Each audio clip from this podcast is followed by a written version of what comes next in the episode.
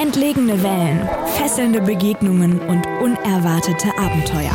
Auf der Travel Couch, der Surf- und Reise-Podcast mit Carlo Drechsel. Hallo und herzlich willkommen bei der Travel Couch und zwar bei der ersten Ausgabe der Kategorie Umwege. Es ist ja so, dass bisher auf der Travel Couch mehr oder weniger nur meine Stimme zu hören war.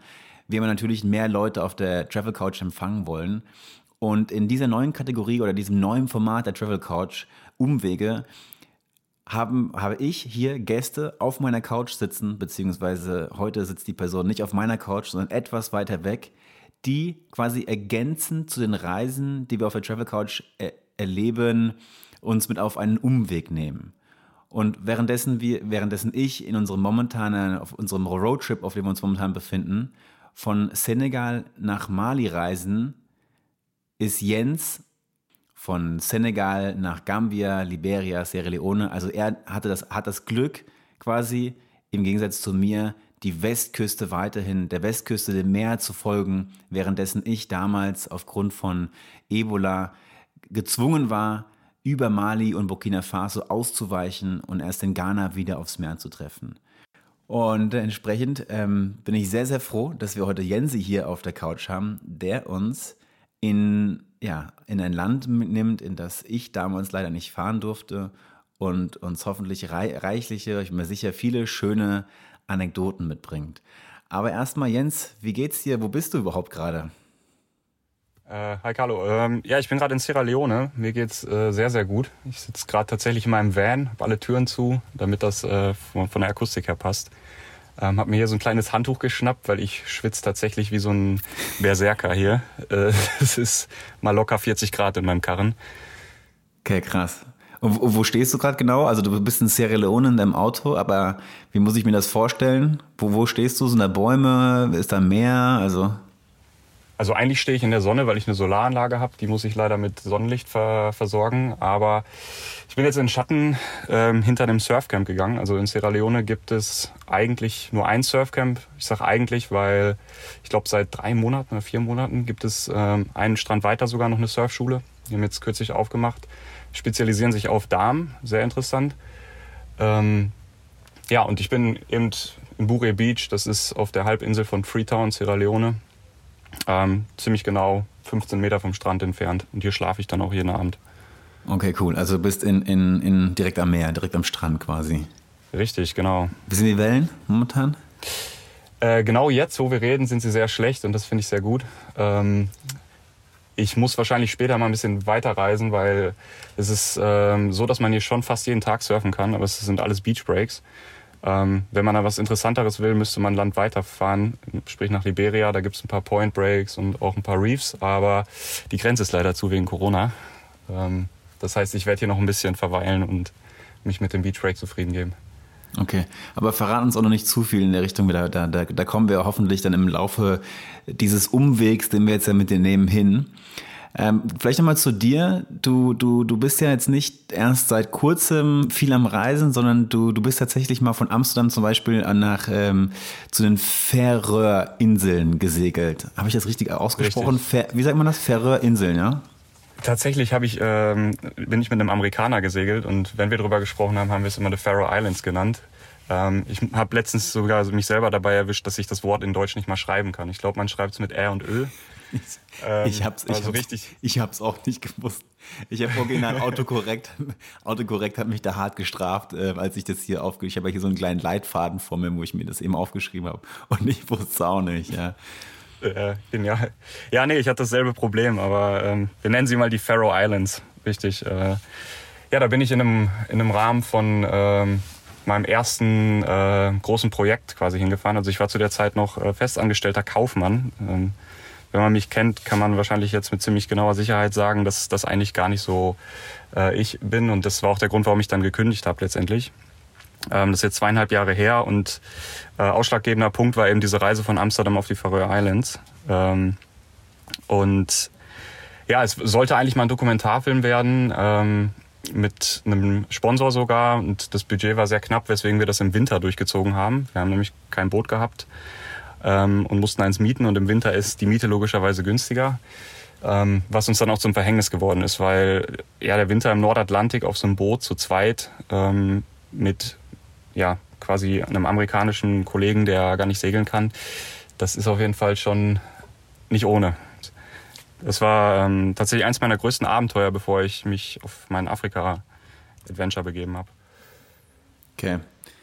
Ja, spannend. Also würde ich ja, ähm, ich, ich persönlich, mein, mein, großer Traum ist es ja irgendwann auch mal um die Welt zu segeln. Von daher interessiere ich mich sehr, sehr krass für das Thema. Vielleicht können wir tatsächlich irgendwann nochmal ähm, explizit über über Segeln reden in, in einer anderen Folge und vielleicht sogar über die Reise auf die Faroe Islands, was ja auch durchaus eine sehr ja, ungewöhnliche Location ist. Also es ist ja auch jetzt nicht so das äh, Standardreiseziel. Also von daher sehr, sehr spannend. Was man vielleicht dazu sagen kann, dass du ähm, in den letzten Jahren dann, seitdem du quasi dein, dein, deine Arbeit als Kaufmann gekündigt hast, ähm, ein, ein Reiseunternehmen quasi aufgebaut hast und du tatsächlich äh, Segelreisen vertreibst, betreibst. Ja, ist, äh, ist richtig, genau. Ich habe ähm, das tatsächlich sogar schon weit vor meiner äh, Kündigung gestartet.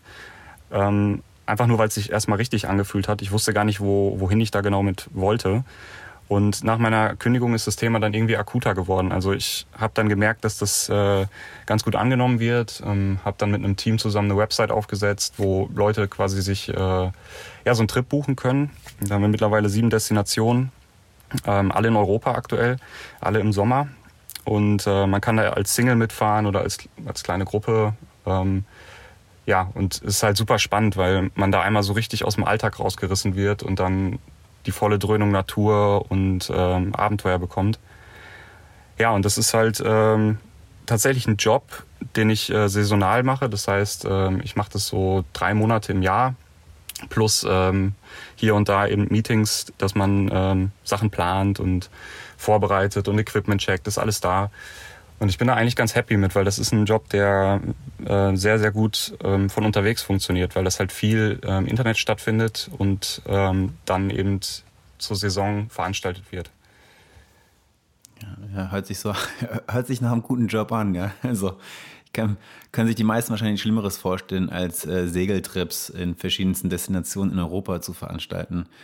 Und ja, willst du mal kurz Werbung machen? Wo, wo, wo kann man das finden? Wie heißt, wie heißt der Name der Agentur oder deiner Firma? Ähm, ja, die Firma heißt Pirates of Paradise. Ähm, das äh, ist auch gleichzeitig die Domain, also pirates-of-paradise.com.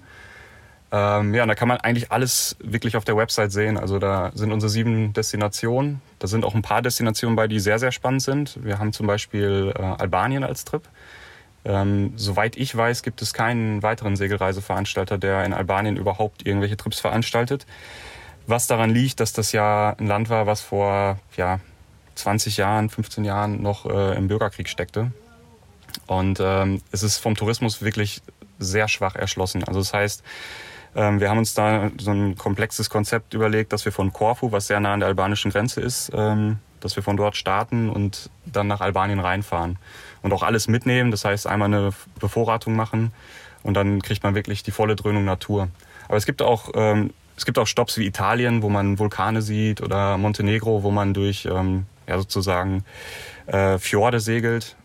sehr sehr abwechslungsreich und ja, teilweise Hammer. vergisst man sogar, dass man in Europa ist. Ja, krass. Ich glaube, wir müssen, wir müssen irgendwann bei Gelegenheit einfach nochmal nur ums, ich glaube, damit könnte man es wahrscheinlich äh, Stunden füllen. Ähm, und, und, und, da müssen wir nochmal dann wahrscheinlich getrennt über, über Segeln an sich sprechen. Ansonsten bist du, arbeitest du noch als Fotograf nebenher. Ähm, das heißt, auch für alle, die jetzt zuhören, es wird natürlich im Anschluss werde ich ein paar Bilder veröffentlichen, dann auch natürlich auf unserer Webseite. Ähm, sprich, es wird zu den Eindrücken und zu den Anekdoten die uns Jensi heute hier, die Jensi heute mit uns teilen wird, wird es entsprechend dann auch das ein oder andere Foto auf der Webseite geben und natürlich bei ihm auf seinen Kanälen. Aber auch an der Stelle, das ist schon auch so eine Leidenschaft von dir. Ne? Das Fotografieren ist durchaus was, was du so semi-professionell betreibst oder äh, ja, tatsächlich mache ich sogar professionell. Also ähm, ich habe das äh, nach meiner Kündigung dann in Deutschland direkt vollberuflich betrieben. Ähm, allerdings war das dann für mich so, dass ich äh, so ein bisschen, man guckt ja immer was, also wo man sich hinentwickeln möchte. Und ich habe halt gemerkt, dass das, was mich am meisten interessiert, dass das eben Sachen sind, die nicht in Deutschland liegen. Also ich war viel ähm, ja für, ich, ich sag mal für für den Alltag ähm, unterwegs. Das heißt Ähm, Agenturen brauchten irgendwelche ähm, Kollegialfotos oder Gruppenfotos. Ähm, ich habe auch ein paar Hochzeiten gemacht und ähm, das sind aber alles Sachen, die ich jetzt portfoliotechnisch gar nicht so interessant finde, sondern ich bin eher so im Bereich Wasser, ähm, Surfen. Äh, ich finde es unglaublich interessant, äh, Lifestyle-Shots äh, zu machen, aber auch äh, Tierwelt. Also ich würde super, super gerne mal mit Haien ähm, tauchen. Und das war dann auch der ausschlaggebende Punkt, warum ich äh, mein Equipment dann irgendwann gewandelt habe. Ähm, es ist jetzt sehr wasserlastig, also ich habe sehr, sehr viele Unterwasserkameras dabei, auch ähm, so fette Klopper, wie man dann manchmal bei äh, Pipeline Masters oder sowas sieht, wenn die da in den, in den Wellen hängen.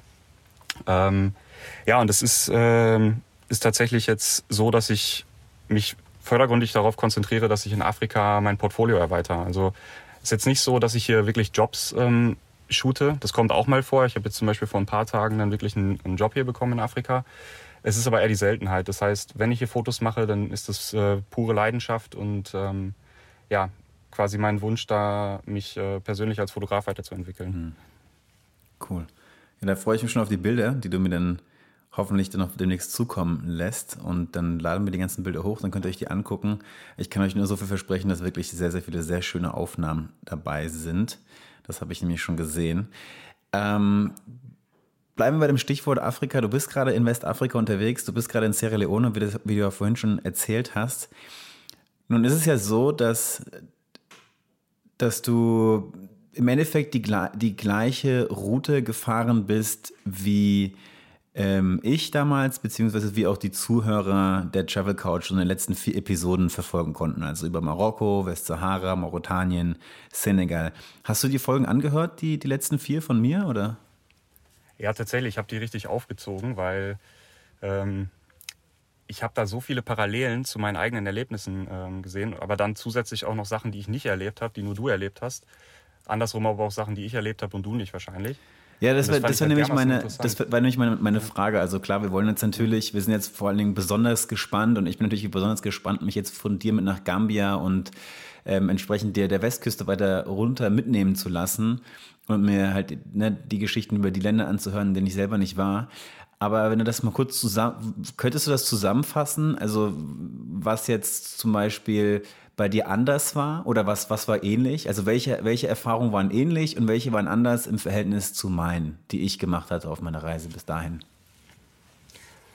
Äh, ja, was ich interessant war, war gerade so in der, ähm, was ich interessant fand, war, dass du zum Beispiel in der arabischen Welt ähm, scheinbar sehr, sehr tief eingetaucht bist. Also ich hatte ehrlich gesagt, wo ich meinen Afrika-Trip gestartet habe oder wo ich losgefahren bin, hatte ich noch so ein bisschen Probleme, mich auf ähm, die arabische Welt einzulassen. Also mich hat das tatsächlich äh, bis, ähm, ja, bis zur Westsahara, also ich brauchte tatsächlich bis zur Westsahara, bis ich äh, dann das erste Mal wirklich Leute gefunden habe, die mich aufgenommen haben, mit denen ich dann auch äh, zu Abend gegessen habe. Und ähm, ich fand es sehr, sehr, sehr interessant, dass, dass du direkt in Marokko schon ähm, Anklang gefunden hast. Und ähm, ich musste irgendwie so ein bisschen erst auftauen mit Afrika. Das hat mich dann äh, die erste Zeit ein bisschen eingenommen. Und ähm, auch ich spreche kein Französisch. Du sprichst es jetzt wahrscheinlich mittlerweile. Ich habe dann ähm, ebenfalls in Marokko angefangen, das zu lernen. Und es war dann alles sehr befremdlich, weil wenn ich jemanden getroffen habe, war es dann meistens so, dass äh, die Person halt Französisch sprach und ähm, das hat es dann nicht gerade leichter gemacht, ähm, ja, Freunde kennenzulernen. Ähm, ja, und ich, ich habe, glaube ich, nicht so eine äh, intensive Marokko-Westsahara-Erfahrung ähm, oder ich habe nicht so intensive Marokko-Westsahara-Erfahrung sammeln können wie du. Ähm, dafür war ich aber mehr so in dem Bereich Senegal ähm, unterwegs, weil ich zu dem Zeitpunkt angefangen habe mit Surfen. Also ich ähm, habe vorher nicht viel damit am Hut gehabt. Und ähm, ja, ich war dann, ich war dann nicht so, dass ich so lange an den äh, Surfspots hing. Also ich war auch in, Oak, ähm, in Oakwam, Entschuldigung, ich war auch in Oakam. Da äh, war es sogar so, dass der am Laufen war, der Spot. Also ziemlich lucky. Es war am 24. Dezember. Ja, das, das, das Ding lief einfach. Ich war im Wasser, habe mich gefühlt wie so ein Halbgott. äh, war eine super Erfahrung. Ähm, ja, aber ich habe äh, viel Zeit auch mit Locals verbracht, bin durchs Land gefahren, auch mit Motorrädern tatsächlich. Ähm, ja, habe da auch viele, viele, viele Leute kennengelernt und das war so der Punkt, wo ich dann richtig aufgetaut bin. Und ich sag mal, ab Senegal ging so die Afrika-Erfahrung bei mir richtig los. Also da konnte ich mich auch aufs Land ein oder auf die Länder einlassen und auf den, ja, auf den Kontinent. Und ähm, ja, das ist vielleicht manchmal im Leben einfach so, dass man, wenn man was Neues anfängt, nicht direkt so kompatibel ist damit und dass man sich da erstmal hinentwickeln muss. Und ich bin recht froh, dass es dann in Senegal passiert ist und nicht erst hier in Sierra Leone. Mm, okay, krass. Vielleicht, ähm, also grundsätzlich, äh, grundsätzlich scheint es ja dann, okay, du sagst, du bist so ein bisschen später vielleicht auch warm geworden oder hast, hast ähm, so mehr Kontakt, intensiveren Kontakt und kulturellen Austausch. Eher erst ein bisschen später ist es eingetreten bei dir, aber ansonsten würdest du, würdest du sagen, ähneln sich die, die Erfahrungen ein Stück weit, oder? Ja, sehr. Also ähm, ich war nicht in der Therme. Ähm, da musst du mir nochmal auf die Sprünge helfen. Hammam oder wie heißt Hammam, das? Hammam, ja. Genau, im Hammam war ich nicht, ähm, was mich sehr wundert, weil ich in dem Bereich doch äh, dann Freunde hatte. Hm. Das hätte ich gerne erlebt, weil es, äh, da musste ich ein bisschen schmunzeln, wo du davon berichtet hast. Das fand ich sehr amüsant. Ähm, ja, aber ansonsten ähnelt sich da sehr viel. Also in Senegal fand ich zum Beispiel noch verrückt, dass ich äh, am Strand war und gesehen habe, wie die Fischer dann einen äh, Marlin aus dem Wasser gezogen haben. Ich weiß nicht, ob du das mal gesehen hast. In Marlin? Ähm, genau, es ist quasi der schnell, es ist quasi der schnellste Fisch der Welt. Also Ja. es ist ein, ähm, viele Leute kennen ihn auch als äh, als Sperrfisch. Hm. Aber hab haben die den mit, mit, mit, mit der Angel oder mit so einem Netz rausgezogen? Nee, tatsächlich mit der Angel. Und ähm, ich habe die Fischer gefragt, wie das denn sein kann, dass die mit dem gefühlt langsamsten Boot, du kennst die Holzboote, du hast letztens auch bei Instagram gepostet, wie sie mit dem gefühlt langsamsten Boot den schnellsten Fisch der Welt fangen. Und dann haben die Jungs mir das erklärt. Und es ist halt so, dass sie, ähm, äh, ja, dass sie einen Thunfisch fangen, der ja schon sehr schnell ist. Das ist ja ein Fisch, der zu fast 90 Prozent aus Muskeln besteht. Und den als Lebenköder benutzen. Das darfst du in Europa, glaube ich, gar nicht tun. Aber in Senegal, da sind die Regeln ein bisschen anders. Und ähm, ja, es ist halt so, dass die mit dem Thunfisch eben den Marlin ködern, weil der da leichte Beute sieht und dann ziehen die den Fisch ähm, aus dem Wasser. Und das dauert wirklich Stunden, wie der Fisch da äh, an der Angel hängt und schlapp gemacht wird. Und wenn man das Tier sieht, also es ist wirklich so ein fünf Meter langer Schwertfisch, der in allen Farben schimmert, mit einem bestimmt zehn Zentimeter großen blauen Auge. Das hat mich schon ziemlich gecatcht. Und Aber sind die, Natur, waren- sind die naturgeschützt? äh, ich kann es mir vorstellen. Also ich habe es jetzt nicht, äh, nicht gecheckt, aber ich kann es mir schon vorstellen. Ich glaube halt, dass auch die Fischer da nicht immer so viel Rücksicht drauf nehmen, wie sie vielleicht sollten. Ähm, ja, müsste man, müsste man mal schauen. Ich weiß es tatsächlich selber Ja, nicht. gut, aber auf der anderen Seite, auf der anderen Seite fischen sie mit kleinen Netzen und mit der Hand und kleinen Booten und, und, und Eben, saugen nicht genau. mit irgendwelchen Monsterkuttern. Also grundsätzlich ist, glaube ich, der, der Grund, warum, warum die Meere da auch in Westafrika leerer werden, ist, glaube ich, in, in der Regel eher weniger die kleinen, die kleinen Fischer-Communities, die mit irgendwelchen Holzbooten und kurzen Netzen da fischen gehen und mit der Angel sogar, sondern eher die großen Kutter, die da vor der Küste halt im ganz, ganz großen Stile ähm, abgrasen. Ja. Also auch, auch wenn das vielleicht dann nicht ähm, auch teilweise grenzwertig ist, muss man die ein Stück weit, glaube ich, da ein bisschen in Schutz nehmen gegenüber den großen Fangflotten. Ähm, eine, sag, sag mal ein Highlight. Sag, was, was war so ein Highlight noch vielleicht von auf, auf der Reise von Marokko, Westsahara, Mauretanien, Senegal? Gab es so ein, eine, eine kleine Anekdote oder die, die du gerne erzählen möchtest, bevor wir jetzt einsteigen in Gambia bei dir? Oder Boah, das ist eine gute Frage. Da muss ich jetzt mal. ich hasse ja die Fragen immer. Ich, ich sage ja nicht die beste Anekdote oder so, also kein Superlativ, sondern nur halt eine. Also ob es irgendwas passiert, Ja. wo du sagst so, Äh, es ist tatsächlich witzig, weil ich, ich würde gerade gerne ein paar Sachen dann raushauen. Äh, Allerdings gibt es da viele Parallelen zu deinen Stories, die du schon erzählt hast. Zum Beispiel fand ich diese Border Region echt verrückt skurril äh, zwischen Mauretanien und äh, Marokko. Ähm, wo da auf mauretanischer, also auf der marokkanischen Seite quasi ein X-Ray-Truck ist, also wirklich mit einem Röntgenscanner, der dein Auto durchsucht, quasi für, für Customs und Duties. Und du dann in Mauretanien einfach durchgewunken wirst und keiner irgendwie mal irgendwo reinguckt ähm, quasi diese Welten, die aufeinandertreffen. Aber ja, ich lass mich da nochmal drüber nachdenken. Also wenn mir das gleich hochkommt, dann werde ich das sagen. Okay, alles klar. Vielleicht, du bist, was auch nochmal interessant ist, du bist ja, wir haben uns ja in Persona noch nie getroffen, glaube ich, oder? Haben wir noch nie. Wir waren, Mhm. Doch, doch klar. In, doch in Münster haben wir uns getroffen. Du hast eine Vorlesung gegeben. Ah ja, stimmt, in Münster haben wir uns gesehen. Ja, ja, da haben wir uns einmal gesehen. Das war äh, echt weird. Also da war ich vielleicht drei Tage in Deutschland, wollte in mein Lieblingscafé und da hat mir der Typ an der Tür gesagt, dass äh, geschlossene Gesellschaft ist, ich kann nicht rein. Und dann gucke ich, wer sitzt da am Tisch? Carlo. Ja, ja, stimmt, stimmt, okay, ja, sorry, okay, ja, gut, aber wir haben uns jetzt nie, obwohl wir, du warst auch in Nordspanien relativ lange, wir haben uns nie so in, ähm, wir haben jetzt nie zusammen mal, waren nie surfen und so weiter, haben uns also quasi da mal sporadisch kurz ähm, äh, gesehen. Ähm, aber wir hatten, bevor du auf die Reise nach Afrika gegangen bist, hatten wir zufälligerweise Kontakt, weil du bei mir in der Ecke warst. Du hast Bekannte von mir kennengelernt, die mir wiederum erzählt haben, hey Carlo, da ist so ein, da ist so ein, da ist so ein Jens, der ist da mit seinem VW-Bus und wird nach Afrika fahren. Ich glaube, mit dem sollst du mal reden, so ungefähr, ne? Ja, und, genau, und da meinte so ich ja damals, also ich meinte, ich, ich bin ja eh, man, muss die Sachen einfach machen und, und, und ich meine, eine, eine der Essenz meine, meine Erfahrung auf meiner Reise hier gemacht habe, dass im Endeffekt das eben alles nicht so schlimm ist, wie man sich das unten noch vorstellt. Also ich meine, dieser, dieser Eindruck, der aus der Ferne entsteht, ich glaube, das ist inzwischen auch den Zuhörern bewusst geworden in den letzten paar Folgen, die wir hier ausgestrahlt haben, dass es eben dann doch nicht so wild ist. Aber eine Sache habe ich, hab ich gesagt, äh, damals noch zu dir, so als, als wo ich mir so ein bisschen nicht ganz so sicher war, und zwar, das war eigentlich dein Auto. Ne? Denn du bist tatsächlich in einem relativ alten T3 unterwegs und zwar kein Synchro, also kein Allrad. Du hast kein Allrad und hast echt eine relativ alte Schüssel, die aber auch die jetzt aber auch gar nicht so äh, billig ist, ne? So ein richtig schöner T3. Und der hat sich bisher anscheinend gut gehalten, oder was? Ja, das ist, also hier in Freetown kommt er tatsächlich an seine Grenzen. Das habe ich auch gemerkt, wo ich den Wagen dann vor zwei Wochen wieder in Empfang genommen habe. Also ich bin dann einmal falsch abgebogen und dann die Straßen sind teilweise dermaßen steil. Ähm, da musste mich dann echt ein, ein Kumpel rausziehen, weil mein, mein Motor ist äh, nur, hat nur 70 PS und ist luftgekühlt. Und das gab schon ab und zu so ein paar Probleme. Also mit einem luftgekühlten Motor durch die Sahara, das hört sich schon falsch an. Ähm, ja, und äh, der macht es tatsächlich echt gut mit. Und ich glaube, der Grund dafür ist, dass ich äh, in Portugal noch so eine Last-Minute-Idee hatte und äh, ich die Karre kurz aufgebockt habe und auf Stollenreifen gestellt habe. Weil ich mir gesagt habe, in Afrika gibt's ja keinen TÜV, da kannst du das Ding äh, sozusagen aussehen lassen, wie, wie du willst.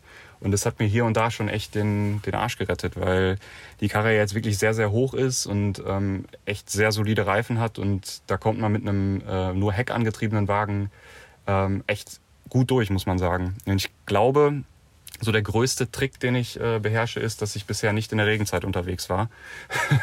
ähm, das ist, glaube ich, äh, etwas, was mir dann den Gar ausmachen würde mit dem, mit dem Fahrzeug, wenn ja, die Infrastruktur in einem Land nicht so gut ist. Okay.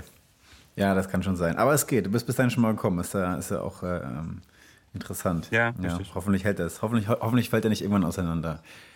Ja, ich hoffe es. Aber trotzdem grundsätzlich ist es weiterhin, gerade wenn wir surfen wollen, glaube ich, ist es weiterhin eine gute Idee, wenn es geht, ein Allrad dabei zu haben mit ein bisschen Bodenfreiheit. Also, weil, weil natürlich, man, man kommt zwar immer irgendwie durch am Ende des Tages, aber ich denke, dass man hier und da einfach nicht überall hinkommt. Und gerade wenn man halt auch surfen gehen möchte, möchte man halt auch gerne überall hinkommen, da wo man halt eben eine gute Welle vermutet. Also für die Surfer unter euch, auch wenn, auch wenn Jensi sich da gerade mit seinem T3 durch Afrika durch, äh, durchschleust irgendwie und äh, die Regenzeiten meidet, grundsätzlich ist weiterhin einer meiner einer meiner wenigen Sachen, die ich Leuten ans weiter ans Herz lege, wenn ihr da runter wollt und surfen gehen wollt, nehmt euch ein Allrad mit. Alles andere gibt sich in der Regel von alleine, aber nehmt euch ein Allrad mit. So, und das kann ich auch wirklich nur unterstützen, was du da sagst. Ähm, bei mir war es halt ein bisschen so, der Van war halt vor der Idee da. Und äh, damit ist das dann so zustande gekommen. Also wenn ich das jetzt im Nachhinein betrachte und auch höre, was die Leute so erzählen äh, über Länder, die dann später noch kommen in, auf der Reise nach Kapstadt, ähm, wenn man dann irgendwie sowas wie Skeleton Bay oder sowas hört, wo dann wirklich sau viel Sand ist und man da ja irgendwie hinkriechen muss, da kann ich mir das schon vorstellen, dass das, dass das wirklich Sinn macht, da ein Allrad zu haben. Aber bisher war es bei mir so, ich kam immer ganz gut zu den Spots hin und ähm, teilweise habe ich es dann sogar so gemacht, dass wenn ich erstmal fahre und den, den Reifendruck ablasse, dann fährt die Kiste auch auf Sand. Ähm, ich muss nur halt irgendjemanden dabei haben, der als Backup dient und das ist in der Regel dann irgendwen, den ich getroffen habe mit einem Allrad. In äh, Liberia war es zum Beispiel der, ähm, achso, das ist jetzt in Zukunft, aber es war in einem Land sogar mal so, dass ich einen Spanier getroffen habe, der ist mit mir äh, ja, ein paar Tage und Wochen rumgefahren und hat mich echt oft dann aus dem Sand wieder rausgezogen. Ist natürlich mega der Luxus. in, ähm, ja, und ich habe auch ein bisschen Hoffnung, weil in Mauretanien in der Wüste habe ich mal ähm, einen Ungarn kennengelernt. Ähm, der total verrückt war, also ein Rollstuhlfahrer, der in einem Jimny, und wenn man Jimny kennt, das ist wirklich der kleinste Allradwagen, den man sich so vorstellen kann, der mit einem Jimny quasi die Welt bereist hat. Und er hat seinen, seinen Rollstuhl da reingepackt, hat da drin gepennt. Ähm, ja, und hat dann mir auch immer erzählt, wie, äh, wie gut das alles klappt. Und man muss sich halt vorstellen, wenn der Typ im Sand stecken bleibt, dann kann er nicht mit seinem Rollstuhl mal eben Hilfe holen, weil der kann mit seinem Rollstuhl natürlich auch nicht in den Sand fahren. Und er hat mir gesagt, ich soll immer dran denken, egal wo ich hinfahre, es gibt immer einen Toyota Land Cruiser, der dich irgendwo aus dem Dreck rauszieht. Du musst nur Zeit haben. Ja. Ja. Deswegen auch immer genug Wasser dabei haben, auch ganz wichtig. So. Wow, aber hey, lass, lass, uns mal, lass uns mal einsteigen. Wir stehen mit deinem T3, ja, mit deinem, mit deinem Zweirad-Heckantrieb, luftgekühlt, stehen wir an der Grenze äh, Senegal-Gambia und du uns vielleicht jetzt genau da abholst und, wir, und du uns ein bisschen mitreisen lässt. Ja, gerne. Ähm, ich versuche das mal so wiederzugeben, wie ich es erlebt habe. Ähm, ja, vielleicht fangen wir erstmal an mit, mit der Grenze selber. Also es ist tatsächlich so, dass ähm, Grenze immer ein bisschen Stress heißt, auch gleichzeitig. Äh, ja, speziell wenn man jetzt deinen Podcast gehört hat, was da in Mauretanien und Marokko an der Grenze abgeht und was das wohl für ein Zwischengebiet ist quasi. Ähm, ist das halt sehr entspannt, wenn man dann äh, an der gambianischen Grenze ankommt, weil irgendwie leben Gambia und Senegal in einer gewissen Art und Weise ja in, in einer Symbiose, würde ich mal sagen. Also Senegal sehr französischlastig und Gambia sehr englischlastig. Ähm, und es ist halt, ist halt sehr entspannt zu sehen, dass diese Grenze halt ähm, keinen Stress hat. Also da sind nicht viele Verkäufer, zumindest zu dem Zeitpunkt gewesen, wo äh, zu dem Zeitpunkt, wo ich dort war, waren jetzt nicht viele Straßenhändler da oder Leute, die dir was andrehen wollen oder so, sondern da waren sehr ausgewogen, ausgeglichene Menschen, die eher ein nettes Gespräch gesucht haben, als dass da ähm, hektisch versucht wird, Währungen zu tauschen oder SIM-Karten an den Mann zu bringen. Das fand ich, fand ich sehr entspannt. Also es wirkte ein bisschen wie so eine ähm, ja, wie so eine EU-Grenze, also quasi wie zwischen Holland und, und Deutschland.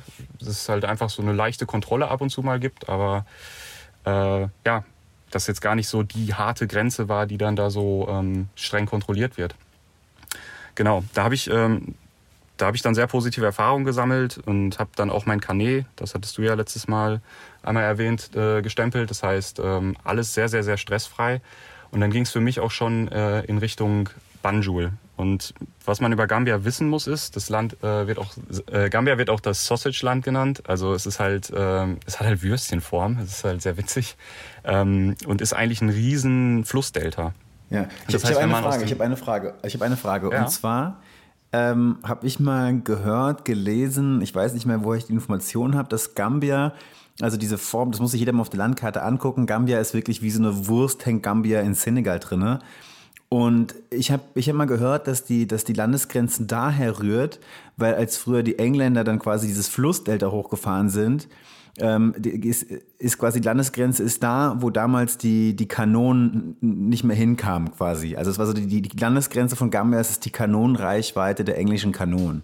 Weißt du, ob das richtig ist? Ich hab's leider, ich kann da leider gar nichts zu sagen, okay. das werde ich auf jeden Fall mal rausfinden. Packen wir, pack ich, pack ich in die Shownotes rein. Ob, ob, das, ob das äh, Myth oder Fact ist, packe ich in die Shownotes rein. Mach weiter. Ja, ja geil. ja, anyway, also es ist quasi ein, äh, ist quasi ein riesen Flussdelta. Also ähm, meistens oder zwangsläufig, dass das auch ein riesen Mangrovengebiet ist. Und äh, Mangroven sind eben Bäume, die äh, im Salzwasser wachsen, also mit den Wurzeln wirklich im Salzwasser sind, aber aus dem Salzwasser Süßwasser gewinnen, um zu überleben. Und mit Mangroven kommen auch äh, sehr, sehr viele Vögel. Und Gambia ist extrem bekannt für Vögel. Also Senegal natürlich auch, Senegal und Gambia, weil die eben ein ähnliches Environment genießen, was ja aufgrund der äh, Grenze auch Sinn ergibt. Jedenfalls ähm, ist es so, dass dieses Flussdelta eben ähm, quasi seine Hauptarterie mitten in Gambia hat. Und ähm, Gambia besteht so, sozusagen aus zwei Teilen, die durch den Fluss ähm, ich glaube, der Fluss heißt sogar Banjul, wie die Hauptstadt, ähm, die durch den Fluss äh, geteilt werden. Und damit, die, damit der Staat funktioniert, gibt es dort äh, auf Höhe von Banjul, was äh, am Atlantischen Ozean liegt, quasi eine Fähre. So, und ähm, bei mir war das so, der Grund, warum ich ähm, nach Gambia gefahren bin, war eigentlich, dass ich ähm, mich mit einer Fotografin unterhalten habe, mit der ich mich da treffen wollte ähm, um ein soziales Projekt zu unterstützen. Also ähm, es war nämlich so, dass damals ähm, ein Krefelder, ich glaube vor acht Jahren, ähm, eine Schule gegründet hat in Gambia und ähm, über Freunde und Freunde von Freunden quasi dort diese Fotografin reingerutscht ist. Und sie hatte mich gefragt, ob ich nicht zufällig eh da bin, weil sie mich auf Instagram entdeckt hatte ähm, und ob ich da nicht unterstützen kann als Fotograf, ähm, da ich ja auch irgendwie Video ganz gut kann. Sondern habe ich da eben äh, gesagt, ja klar, kann ich machen. Sie war dann sogar so nett und hat mir dann noch äh, Surfwachs mitgebracht, ein paar Ersatzteile für den Van, neue Birkenstocks, ganz wichtig. Und ähm, ja, dann war es dann wirklich so, dass ich dann echt zeitnah ähm, dahin musste und Banjul sozusagen übersprungen habe. Also um nach Banjul zu kommen nochmal, muss man das Flussdelta überqueren und dort ist eben eine Fähre, die diese beiden ähm, ja, diese beiden Teile von Gambia verbindet. Und das ist jetzt nicht so eine Fähre wie äh, nach Helgoland fährt oder sowas, sondern das ist wirklich die Arche Noah. Also da ist von jedem Tier eins drauf. Also Ziege, Hund, Katze. Da sind Trucks, die sind bis unters Dach zum Zerbersten voll mit irgendwelchen Früchten. Ähm, das Ding ist voll mit Müll, weil auch Müll wird transportiert zwischen den ähm, ja, verschiedenen Sachen. Ich weiß auch gar nicht, was sie mit dem Müll machen, also wo der hingeht. Ähm, wahrscheinlich wird er nicht artgerecht äh, entsorgt. Ja, und äh, überall sind auch Leute, die versuchen, dir eben dieses Fährticket anzudrehen. Und man muss sich halt vorstellen, das ist eine äh, essentielle Fähre für das Land. Das heißt, ohne diese Fähre funktioniert Gambia nicht richtig, weil die Leute eben von A nach B kommen müssen. Das heißt, die äh, Fährpreise sind auch adäquat. Das einfach ähm, sonst ein Problem gibt, wenn, ähm, ja, wenn das zu teuer ist. Das heißt, es ja, sind jetzt keine touristischen Preise. Und demnach versuchen da Leute an der Grenze dir ähm, ja, Entschuldigung, demnach versuchen Leute an dieser Fährstation dir eben Tickets anzudrehen für den sechs-, siebenfachen Preis. Und du als Europa, ähm, du als Europäer, du hast ja gar keine Ahnung, was sowas kostet. Ne? Also wenn dir jetzt jemand sagt, das kostet 30 Euro, dann sagst du erstmal, ja, es ist, ist äh, top. Das Ding kostet aber für ein Auto zum Überführen ungefähr fünf. So, und das sind halt äh, sind so Sachen, die, die dann echt sehr spannend sind. Also ich habe es wirklich hingekriegt, ich habe nur 10 Dollar gezahlt und ähm, bin dann rüber mit dieser Fähre. Mein Auto steht da drauf. Ich kann dir auch gerne mal ein Foto schicken, wie mein Van auf der Arche Noah da über den äh, Fluss schippert. Und dann bin ich quasi, ja, quasi, ich bin quasi in, in, im Sonnenuntergang darüber gefahren und war dann im Dunkeln eben auf der anderen Seite.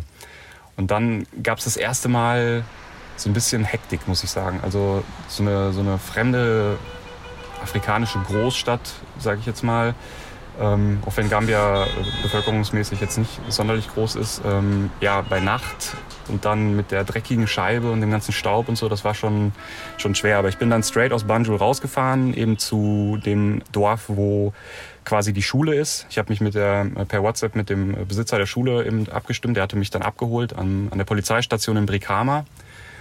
Ähm, Brikama ist sozusagen für gambianische Verhältnisse auch eine Großstadt. Also es ist schon eher was Größeres. Und dann bin ich eben zu dem äh, Compound dieses Schulbesitzers gefahren. Und äh, der Name des äh, Herrn ist Uwe Beckers. Der hat, wie gesagt, vor acht Jahren ähm, auf, ja, aus einem Urlaub raus eben ähm, sich dort ein Grundstück gekauft und hat sich direkt in Gambia verliebt. Hat mittlerweile auch eine Familie, sehr, sehr verrückt zu sehen. Er ist mit einer gambianischen ähm, Muslimin verheiratet. Er selber ist christlich und hat mittlerweile auch schon zwei Kinder.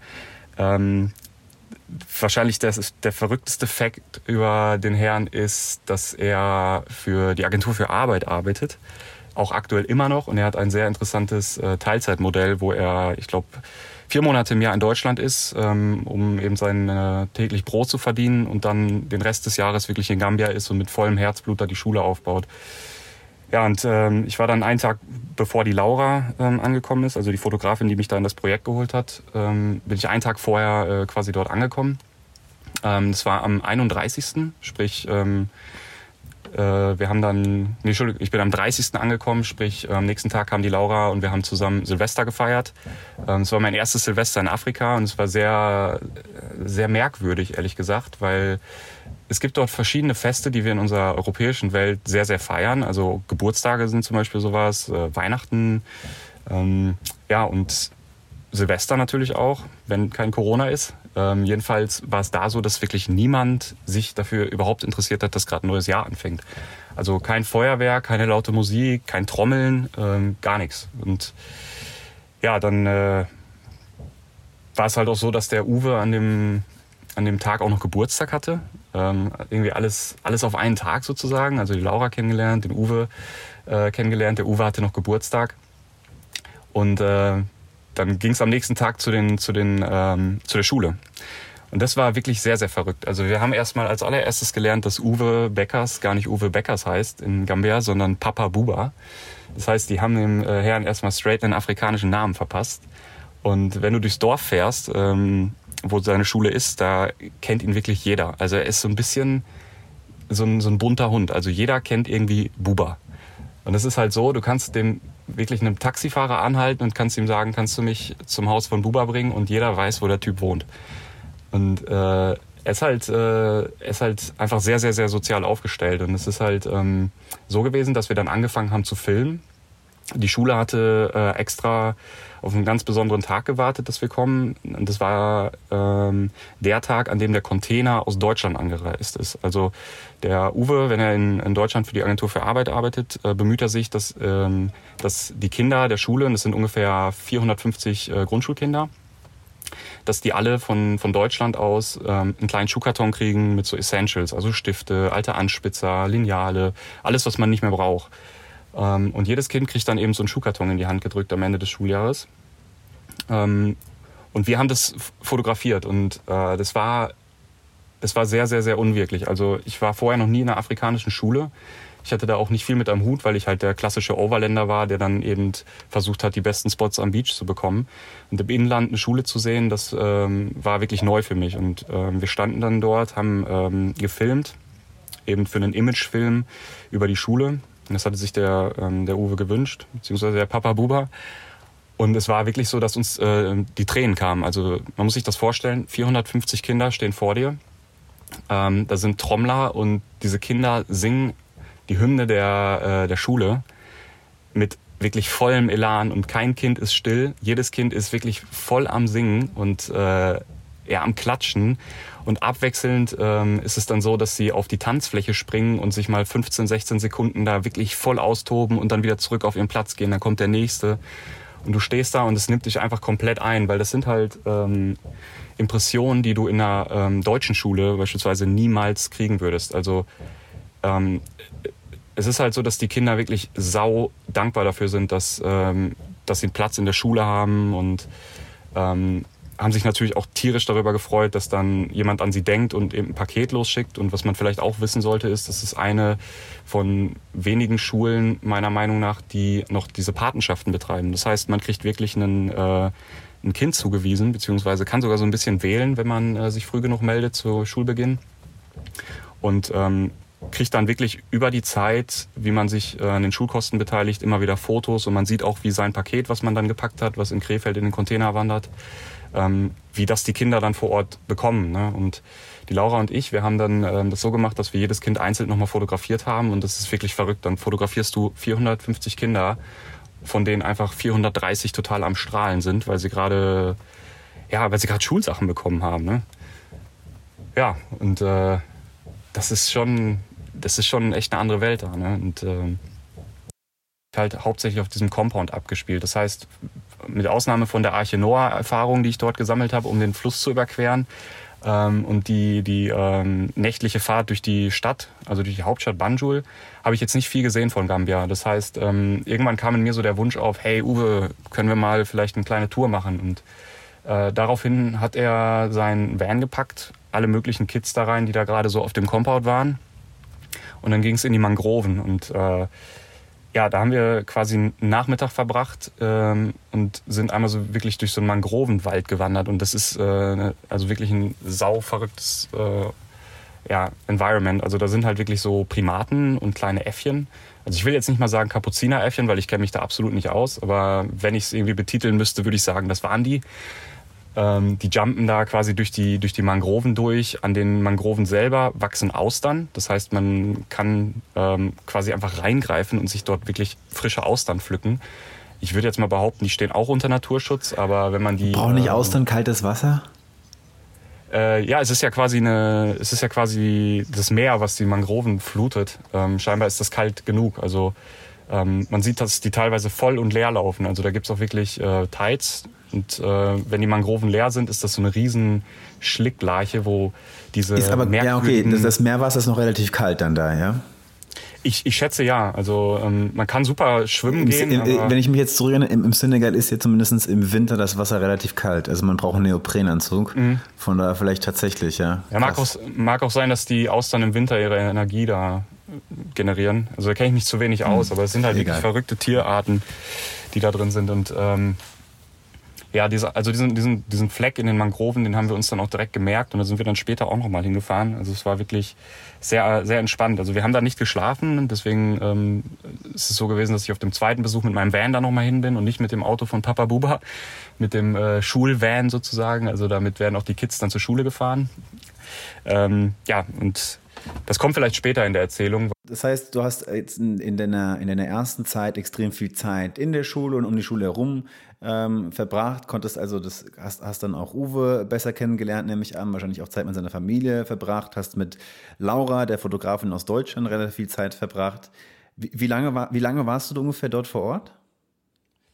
Ich meine, das waren zwei Wochen, wie ich mit der Laura da war und dann noch eine weitere Woche, wie ich mich ein bisschen um die Reparatur meines Fahrzeugs gekümmert habe, ähm, was auch der erste Kontakt mit der Garage war.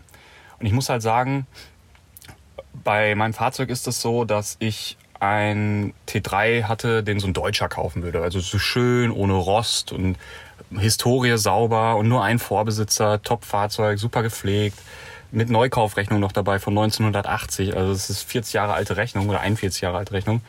Und mit der Karre nach Afrika zu fahren, da haben mir manche Leute vorher gesagt, so, ey, du weißt schon, dass das da Regenzeit gibt und die Kiste rostet, die ist nicht voll verzinkt wie die modernen Fahrzeuge und sowas. Und das ist kein Aluminium, das ist wirklich Kruppstahl von 1980. Das rostet, wenn das den Ozean nur riecht. Ähm, ja, da, deswegen war ich bis Gambia ehrlich gesagt so ein bisschen, ja, so vorsichtig mit meinem Auto. Und dann war ich in der Garage in, in, in Gambia für einen Ölwechsel und Bremsscheibenwechsel.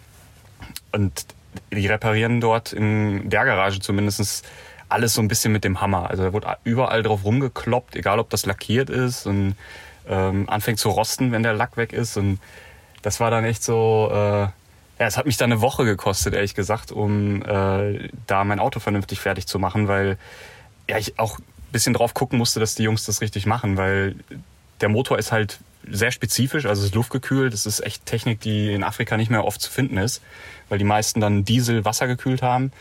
Und ich musste da wirklich so ein bisschen drüber gucken, dass da jede Schraube nachher auch wieder ähm, ja, an seinem Fleck ist. Also ich wollte da nicht diesen IKEA-Effekt haben, dass dann die Karre zusammengebaut ist und der Typ zeigt mir drei, drei Schräubchen. Mhm. Ähm, ja, das war, äh, das war dann meine, meine dritte Woche Gambia. Und da bin ich aber auch oft wirklich dann äh, an die verschiedenen Strände gefahren. Ähm, Warst du surfen in Gambia? Hatte, ja, ich wollte es gerne. Ähm, ich hatte leider kein, kein Swell. Ähm, ich habe auch ehrlich gesagt dann im Internet geguckt, ähm, habe gesehen, dass äh, Gambia und Guinea-Bissau relativ tot ist, was das Surfen angeht. Und deswegen war ich sehr verwundert, dass ich im, in der letzten ähm, Podcast-Episode von dir, von Chris gehört habe, dass da Need bei Surfboards in Gambia ist. Also scheinbar gibt es da Spots, wo ich einfach zu blöd war, die zu finden. In, in, hat, ähm, hat, er von, hat er von Gambia gesprochen? Ja, ich, er hat wirklich okay, von Gambia krass. gesprochen. Also, ich weiß, es gibt, es, gibt, es, gibt, es gibt ein, zwei Wellen im Gambia, aber es ist, es ist, nicht, es ist nicht sonderlich konstant. Aber es gibt Wellen ja, im, genau. Gambia. Es gibt, aber wir reden ja auch, wenn wir von Gambia reden, ich meine, das muss sich jeder nochmal auf der Landkarte angucken. Wir reden hier von einem Land, das ist wie viele Kilometer breit? Also Nord-Süd ist es ich glaube 50 und, oder und 60. Eine riesengroße ich Flussmündung. Glaub, also echt, echt so. Strand, echt ja. Strand ist halt, also ist, wir reden hier über ein paar Kilometer Strand, über ganz, ganz wenige Kilometer Küste. Ja. Aber es gibt auf diesen paar Kilometern Küsten, weiß ich, dass es ein paar Wellen gibt. So, das, das weiß ich.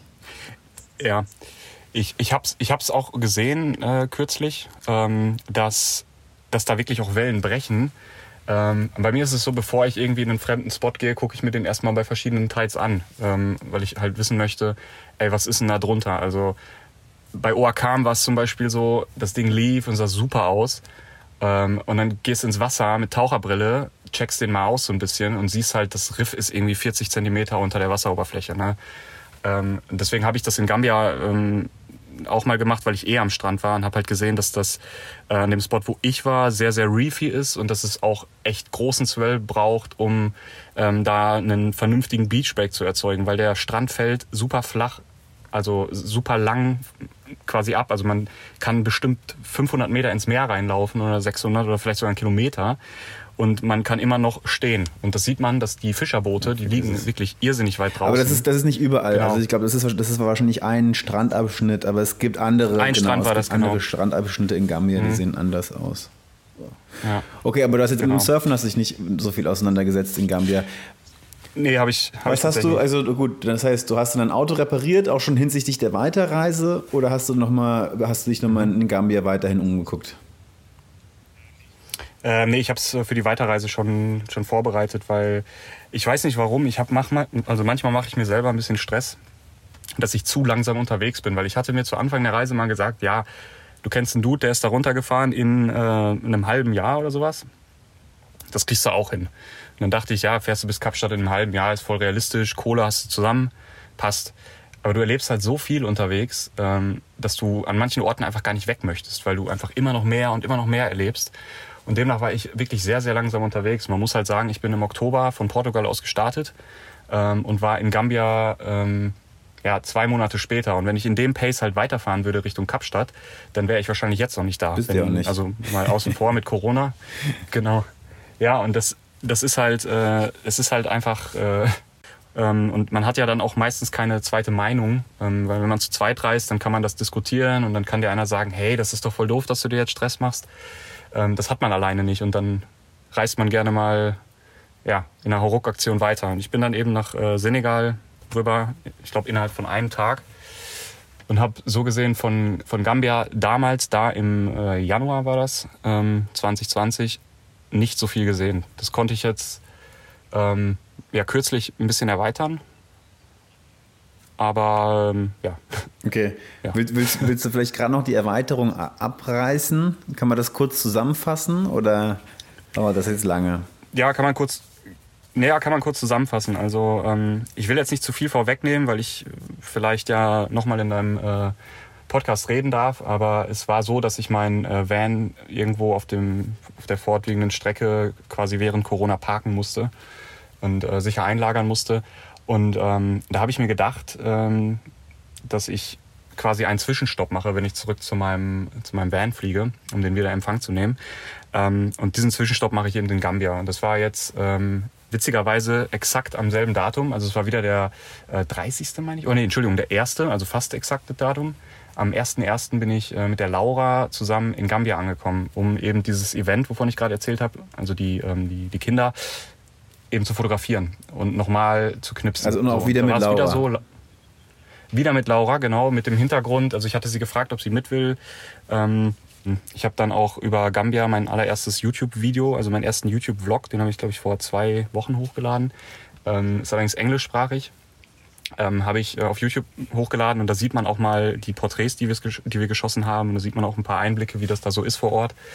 Ähm, und in dem Rahmen war es dann so, Laura war zwei Wochen da, sie ist zurückgeflogen, ist dann erstmal schön in äh, Quarantäne gegangen und ich bin dann ähm, wie letztes Jahr auch noch eine Woche länger geblieben.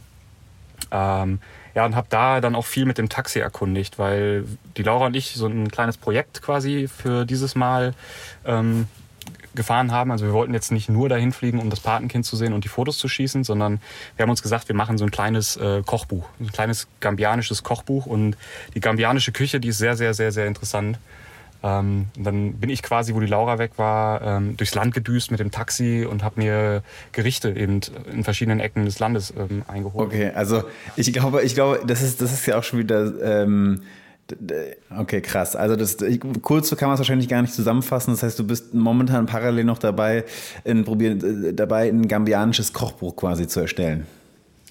Ja, richtig. Also deswegen fällt es mir auch gerade schwer, das so kurz. Nee, dann, dann, dann, dann heben wir uns das für, für einen anderen Moment ähm, irgendwann später auf. Ähm, genau, ich, ich, ich, ich denke, dass, dass wir, auch wenn du auf deinem ersten Aufenthalt in Gambia relativ wenig unterwegs warst, doch durchaus, also total die spannenden Eindrücke von dir äh, geschildert bekommen haben. Vielen, vielen Dank dafür. Du hast das Ganze sehr schön äh, erzählt. Ich konnte mich hier, habe ich wirklich sehr entspannt hier auf der Couch und konnte super gut zuhören. Ich denke, das wird den Zuhörern ähnlich gehen. Und ich würde, also, ja, ich, ich denke, wir haben jetzt einen guten Eindruck von dir. Wir kennen dein Auto. Wir, wir, wir haben dich jetzt schon mal kennengelernt und waren jetzt zwar vielleicht nur relativ äh, kurz in Gambia, aber ich würde mich sehr, sehr freuen, dich auf dieser Reise weiter zu begleiten entlang der Westküste Afrikas und ähm, dich hier, also diesen Umweg quasi, den du, den du da unten gerade fährst, äh, in, in weiteren, in weiteren Ausgaben der Travel Couch, ähm, ja, dich dabei zu begleiten quasi. Ja, unglaublich gerne. Also ich erzähle da sehr, sehr gerne drüber. Ähm, weil wenn man alleine reist, kennst du ja selber, sobald man dann anfängt zu erzählen, dann redet man sich so ein bisschen was von der Seele. Das heißt, es tut mir auch ehrlich gesagt sehr gut, da hm. mal ein paar Worte zu fassen. Ja, sehr schön. Also dann, dann würde ich vorschlagen, wir, du, wir lassen dich jetzt erstmal wieder in Sierra Leone ein bisschen surfen, auch wenn die Wellen gerade nicht so gut sind. Und genieß die Zeit da unten, genieß das Meer, genieß die Wellen. Ist ja auch schön warmes Wasser. In, in Sierra Leone ist es warm, dann das Wasser, nehme ich an. Das ist sehr warm, ja. Okay. Ja, super, super spannend. Ähm, Gambia, die, die Bilder gibt's dann, die, die, die Bilder zu der Ausgabe wird es auf der Travel Couch geben. Ich werde auch bei mir auf Instagram in der Story ein paar Bilder posten. Und ansonsten findet ihr natürlich auf äh, deinem Instagram-Account, der ist, wie, wie ist dein Instagram-Account nochmal? Ähm, ähm, der, ich rede schon Englisch hier, tut mir leid. Ähm, der Instagram-Account heißt yensi.jpg, also schreibt man y-e-n-z-i.jpg. Genau, und da findet man aber auch viele, viele, also bei dir ist es ja tatsächlich so, dass dein, dass dein, dass, dass jetzt, was man bei dir auch auf dem Instagram-Account sieht, halt wirklich alles möglich ist. Also super viel auch Porträt, Fotografie ähm, und jetzt, jetzt nicht nur so der klassische Reise-Instagram-Account, das sind halt eher so ähm, Eindrücke aus, aus den verschiedensten Regionen der Welt und, und, und, und von deinen Arbeit, aktuellen Arbeiten quasi vermittelt werden. Richtig. Ja, genau. Ich habe mich dann vor einer geraumen Zeit mal dazu entschlossen, dass ich mein Instagram mehr für mein Portfolio nutze. Und deswegen ist es auch der Grund, warum ich äh, den YouTube-Channel jetzt gegründet habe. Ähm, da geht's halt mehr um den Menschen und wie das Reisen ist. Und okay. ähm, ich erfasse das mit der Kamera und das kann man dann da sehen. Also die ganzen Informationen, ich packe die alle in die Shownotes rein, sowohl ein Link zu Jensis neuem YouTube-Channel als auch zu seinem Instagram-Account, aber auch so eine kleine Auswahl an schönen Bildern aus Gambia und ähm, alles, was es sonst noch irgendwie an Informationen zu der Ausgabe gibt, das werde ich alles auf, findet ihr alles auf www.travelcouch.de. Und jetzt würde ich sagen, lassen wir den Jensi aus sein. Jensi ist wahrscheinlich inzwischen schon so halb dehydriert in seinem Van. Ey, danke, dass du dran denkst. Wirklich, ich bin hier echt ohne Scheiß am Kämpfen mit meinem Leben. okay, dann entlassen wir. Ich sitze auf einem Handtuch, ist klitschnass. Dann entlassen wir Jensi jetzt in die, äh, an, die frische Luft und dann jetzt kann er kurz ins Wasser hüpfen. Vielen, vielen Dank, dass du dir die Zeit genommen hast. Ähm, ja, direkt eine Live-Schaltung nach Sierra Leone. Und in der nächsten Folge bei der Travel Couch auf, auf, auf Umwege, der, der Kategorie oder dem neuen Format hier auf der Travel Couch auf Umwege, geht es mit dir da wieder aus Gambia hinaus in den Süden Senegals und wir begleiten dich weiter auf deiner Reise. Vielen, vielen, vielen Dank für deine Zeit. Raus aus deinem, aus deinem alten T3 jetzt bitte, ja, bleib uns erhalten und ja, vielen, vielen Dank im, im, im, im, im Namen aller Zuhörer, denke ich. Das darf ich, das ja. darf ich dir ausrichten, Ach, denke gerne. ich. Das geht in Ordnung. Ja, vielen Dank. Also ich äh, fühle mich auch geehrt, dass ich hier erzählen darf. Vielen, vielen Dank. Wir danken dir. Mein Lieber, bis zum nächsten Mal. Hallo, ciao, ciao. Ciao, ciao.